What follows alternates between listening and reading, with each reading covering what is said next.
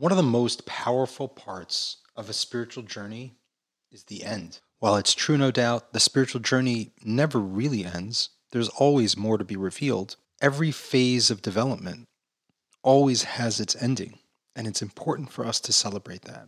Having had whatever spiritual awakening we've had, it's important for us to acknowledge that it's time to get off the couch and actually change. A new year, a new experience.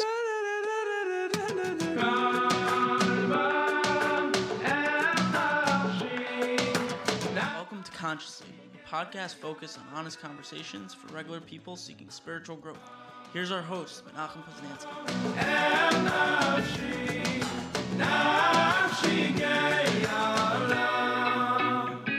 Hey, Consciously family, welcome back. It's Menachem Poznansky. It's really great to be here. It's December, which means it's the end of December, which means that it's time for our Step 12 episode. Really exciting. For those of you who have not been listening, go back, listen. It's been a great series since last January. We started once a month talking about themes of the 12 steps and how those relate to Jewish spirituality and how those relate to spirituality in general and what we can all learn from that remarkable system. So we're here. We made it all the way through, and we're going to talk about Step 12 today. But before we get there, want to, again, welcome you to the podcast, and thank you for joining us, and invite you to subscribe to the podcast and give us a 5-star review on Apple. It seems like a lot of you are listening on Apple, so I really appreciate that. And if you go in and give us a 5-star review and even write in a review, it helps us get the word out about this podcast. Also, share us with your friends. Let them know. Anyone you think would benefit, definitely we appreciate it. Also, check out our social media, The Light Revealed, on Instagram and Facebook. We're doing a great series actually on the 12 steps over the next 12 weeks. We're focusing in on one of the steps and tying that to some psukim passages from Tehillim. It's been much harder than I anticipated, but we're definitely getting there. Step 3 is up there this week, and we're working on Step 4 today. So we'll see how that goes. Lastly, check out our books, Consciously, 6 Steps to Living Vibrantly with Our Creator, and Stepping Out of the Abyss, a guide to the 12 steps, a Jewish guide to the 12 steps. Okay, so Step 12. So how did we get here? So Step 12 starts off by saying, having had a spiritual awakening as the result of these steps, we tried to carry this message to other alcoholics and practice these principles in all our affairs. So anytime you're jumping into Step 12, it's definitely worthwhile to review what it is we've been doing. So just briefly, what I've been thinking about, actually this week, I was talking to a few people about this week.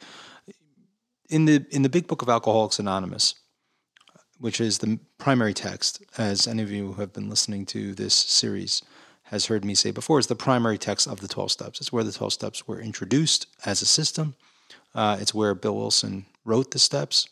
He was the primary author of the 12 of the big book of AA, and it's the primary text, the basic text of Alcoholics Anonymous, which was the first 12-step program. So, and probably the most famous passage in the 12 steps, which is called How It Works.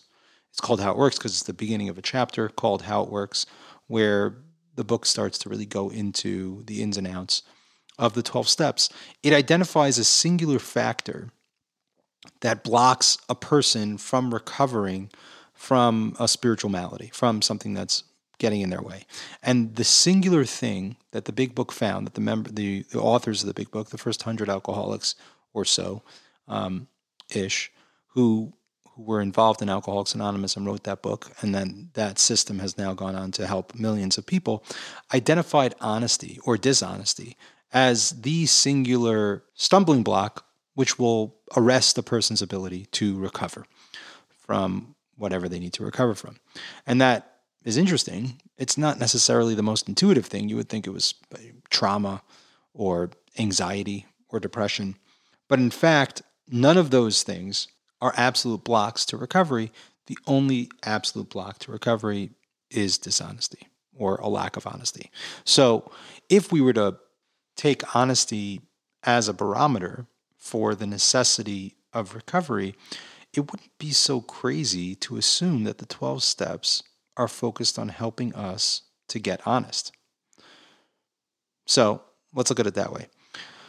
So in step one, I mean, it's pretty obvious. Step one is admitted we are powerless over our addiction, alcoholism, and that our lives have become unmanageable, right? Step one is really the opportunity for the sufferer to really get honest about what's actually going on in their lives, to stop prevaricating or avoiding or dismissing or excusing or making excuses for whatever's wrong with their lives, and really take a look in the mirror and admit that a problem has them licked, that they are not the solution to whatever ails them, right? As we've demonstrated throughout this series, the 12 steps are fully embracive of taking personal accountability, but it starts off by accepting the fact that there are definitely things over which we don't have control. Step two is an interesting thing when we look at it through the lens of honesty, because step two is came to believe that a power greater than ourselves could restore us to sanity. And the honesty there is the honesty that we must have that there is hope for us. You see, in step one, we come to a place of abject despair and acknowledgement that a problem has us licked, and it's only natural to kind of lose hope that things might get better. And in step two, we have to get honest with the fact that there is hope, that we can get better, and try to gain a vision of what sanity, a sane life, maybe in spite of a pervasive, ongoing problem, would look like. So that's step two, and that's where honesty comes in. Step three is where we make a decision to live according to the honesty that we have, meaning live according to the truth that we understand. It's making a decision to turn our will and our lives over to the power of God as we understood him. Step 4, 5, 6, 7, 8, and 9 have to do with taking a deeper look to try to honestly understand what's actually going on, sharing that with somebody else in order to enhance the experience of getting in touch with that honesty. Look for how those patterns play themselves out in other areas of our lives, and be open to the truth and the honesty that we have come to becoming manifest in all of those areas. Then admitting to others, particularly those we have hurt, the truth about what we know, what we've done, and what we're willing to do to try to make things better. So that takes us 4 through 9. 10 is obviously practicing honesty on a day-to-day basis. And 11 is trying to grant ourselves the privilege and opportunity to become aware more and more through prayer and meditation of a higher and higher and more potent form or version of the truth.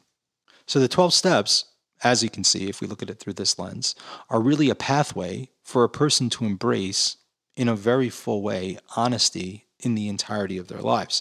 And what occurs, as we learn in step 12, is having had a spiritual awakening as a result of these steps, right? And if we look at this through the lens of honesty, the spiritual awakening that it's discussing in step 12 is having dislodged ourselves from a victimhood way of seeing the world, a resentment-driven way of seeing the world, a faithless way of seeing the world, through embracing a path of honesty that includes admission, faith, conviction, intensive and ongoing inventory and evaluation. We can come to a place of spiritual illumination. We can begin to see the world for what it is.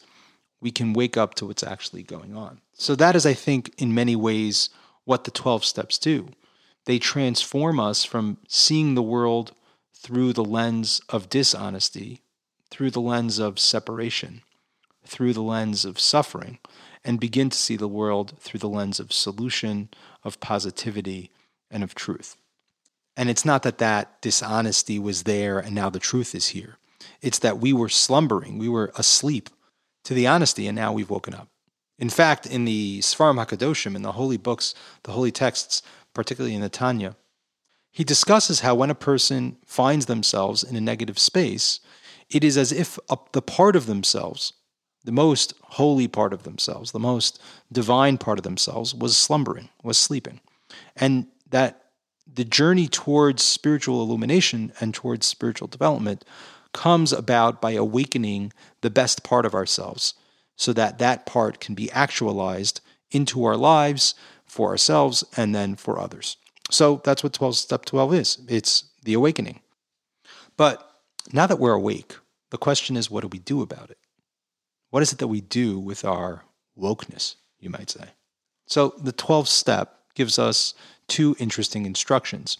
It invites us to try to carry the message to others that suffer, and it invites us to practice these principles in all our affairs. Now, there are a couple questions that come up when we start to contemplate this.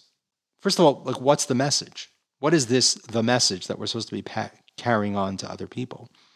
And how is it that we're supposed to transmit what we have learned in our recovery to the other areas of our lives? You see, recovery occurs because we are down to nothing. And anyone who's ever worked in themselves knows that, like, while it can be invigorating, exhilarating to grow from a place of, you know, abject suffering, it's not the same as growing from a place of strength. So what is it that we're trying to apply to all the areas of our lives? What's the message that we're trying to carry for others, and what's the message we're trying to carry into our own lives? Now, on the face value, right, we're trying to carry a message of recovery to other sufferers, other alcoholics, other drug addicts, right? Now, that can be true, no doubt. But it seems from the context of the step that there's something more to be shared, that this is not just a problem-oriented solution. It's not just a problem-centric spirituality. It seems like something that could really be applied to every area of our lives. And so we're not just trying to carry a message to others, but we're trying to carry a message to ourselves. So what is that message? And in order to answer this question, I think we have to identify or highlight a certain paradigm that occurs that we have to kind of shift out of. You see, when you look at somebody who's struggling with an addiction, and then someone who recovered from that addiction, and you see the way in which they have been able to recover from that addiction. So therefore, if they were to then share that solution with others, the person that would be benefited by their solution would be somebody that has their problem. In fact, the 12 steps identifies that as a very key component, both in the interest of the recovered alcoholic addict, that they benefit from helping other alcoholics and addicts, but also the fact that one alcoholic talking to another alcoholic, or one addict speaking to another alcoholic, has a potent energy that even some of the great psychological minds are not able to accomplish. So there's definitely value in that.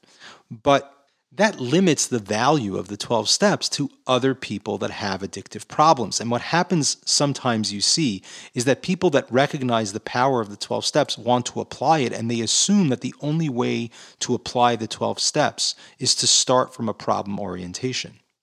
And that's tragic.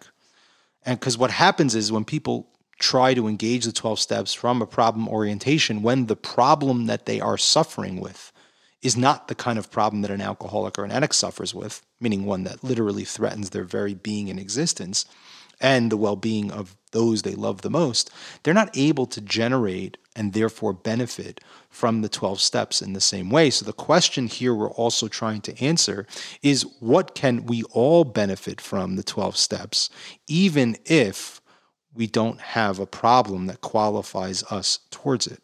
What is the message that the 12 steps has for each of us? So instead of looking at the benefit of understanding the 12 steps and the benefit of the value of the 12 steps being in its ability to address addiction, we need to look at it differently. And part of that relates to something we've been talking about the entire time. You see, the 12 steps are not novel. They're not new. All of the 12 steps, most religious people that encounter the 12 steps will look at the 12 steps and say, oh, yeah, these are all part of what I do. These are Jewish things, for example, if you're a Jewish person, right? It's a very common thing when you introduce the 12 steps to a rabbinical figure, right? They'll say something, oh, that's Jewish. Yeah, that's Jewish, that's Jew. Oh, maybe, I don't know about this powerless thing. Does that fit? Does it not fit? Right? They ask all sorts of questions. But for the most part, the practices of the 12 steps are not new. They're things that human beings have been doing for ages. They're very intuitive and common sense oriented, right? Like even step one, admitting powerlessness and unmanageability, at the end of the day, if a problem has you licked and you're going to continue to pretend that the problem is not there, you're never going to get better. Admitting that the problem is there to someone else, even just so you can ask for help, is definitely sensible. So if the 12 steps are not new, if they're not novel, why is it that they work? That's a really important question to answer. And one of the things I believe I've mentioned on this series, but I definitely have mentioned many times in different talks I've given about this topic, is that what's most novel about the steps is the order with which it approaches problems and the order with which it applies spiritual solutions.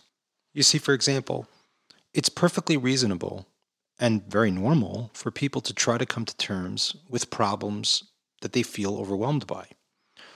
But pausing before you take action, once you identify the problem, to spend time developing hope is somewhat counterintuitive. And then even after a person develops that hope, for them to pause to take time to develop willingness, that's also very counterintuitive. You identify a problem, and the human solution is to attack that problem. But what the 12 Steps focuses on is helping us to figure out how we can apply spiritual solutions to human problems. And I think that's the message of the 12 Steps. You see, because if spiritual solutions can solve human problems like the kind that drug addicts, alcoholics, and other types of addicts, then surely those spiritual solutions could work for other human problems. Now, you might be wondering, how do spiritual solutions solve human problems? That sounds very unscientific. You would assume that the solution to a concrete human problem would be a human solution, and oftentimes we look around and we see that. But one of the things that we discovered through the 12-step program, and this, as we've talked about before in this series, emerged from an idea that came from Carl Jung, is that it's not that human problems don't require human solutions. It's that human problems are often not solved by human solutions because underlying the human problem is a spiritual problem. By human, I just mean like worldly, material problem. Solving a material problem is logical and linear. It's oftentimes obvious. But when underlying that material problem, that human problem, is a spiritual problem, is a problem at the core of our soul, then all the best solutions in the world don't seem to work out. Even when it works out, we'll find a way to mess it up. So if we're going to have any success at addressing our lives, we're going to have to solve the underlying upset that is going on inside. Now, that's easier said than done, you see, because there are blockages, there are roadblocks, and emotional mines that are littered throughout the journey of trying to resolve our inner problems. And the novelty of the 12 steps is the way in which it gives us, I think, a map that allows a person to walk themselves through the journey of reigniting our connectedness with a higher power and opening the door to real concrete change. Now, that doesn't replace the necessity for therapy, for example, or other types of intervention.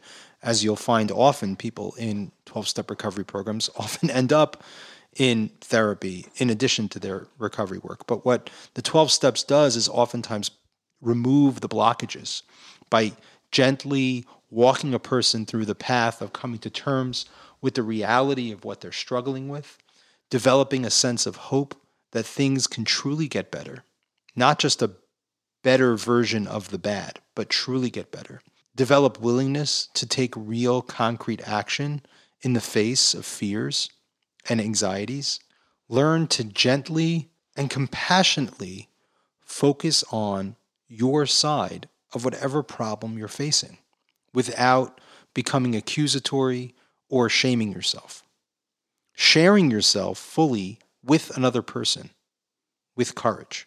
Develop a hope and a willingness to draw spirituality, spiritual light, healthiness into every aspect of your life. A reminder that it's okay to take the time to make sure you're really ready to make right a wrong that occurred, and that before you can hope for forgiveness from others, we first need to forgive them and also forgive ourselves.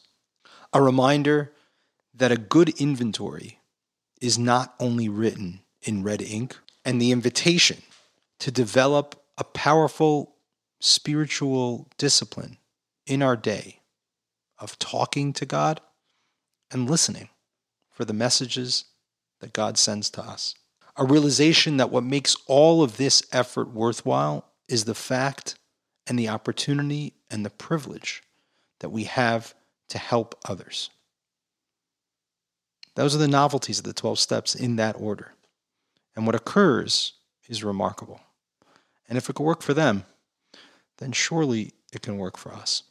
So that concludes our journey through the 12 steps. I really hope that you enjoyed.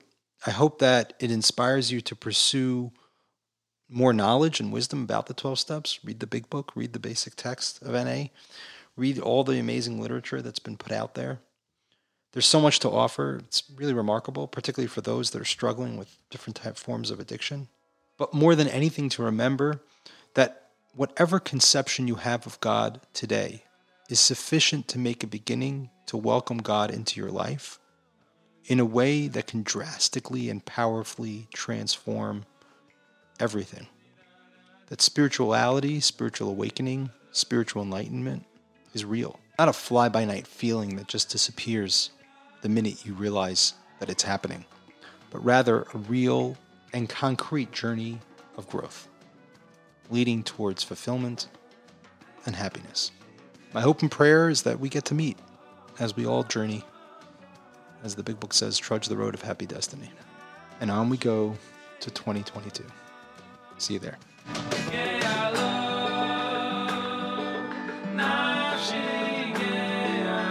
Thank you for joining the Consciously family. Consciously is brought to you by The Light Revealed, a social media publisher bringing messages of Jewish spirituality and recovery to whoever is looking for them. Consciously is made possible by the kindness of the Capellius family in memory of Tzipora Bas Ravaro. Our producer is Morty Schwartz, our audio engineer is Alps, and our artwork is by Tani Puzz. Our social media team is led by Tihil and Asanian with help from Zoe Poznansky. The assistant to the regional co-host is Shemaya Hanekman, and our music is by Eitan Katz featuring Zee. If you've enjoyed this podcast, you can give us a review and subscribe on Apple, Google, Spotify, Stitcher, and wherever else you get your podcasts. We love connecting with you, so please feel free to email us at consciouslythepodcast@gmail.com. or private message us on Instagram or Facebook at The Light Revealed.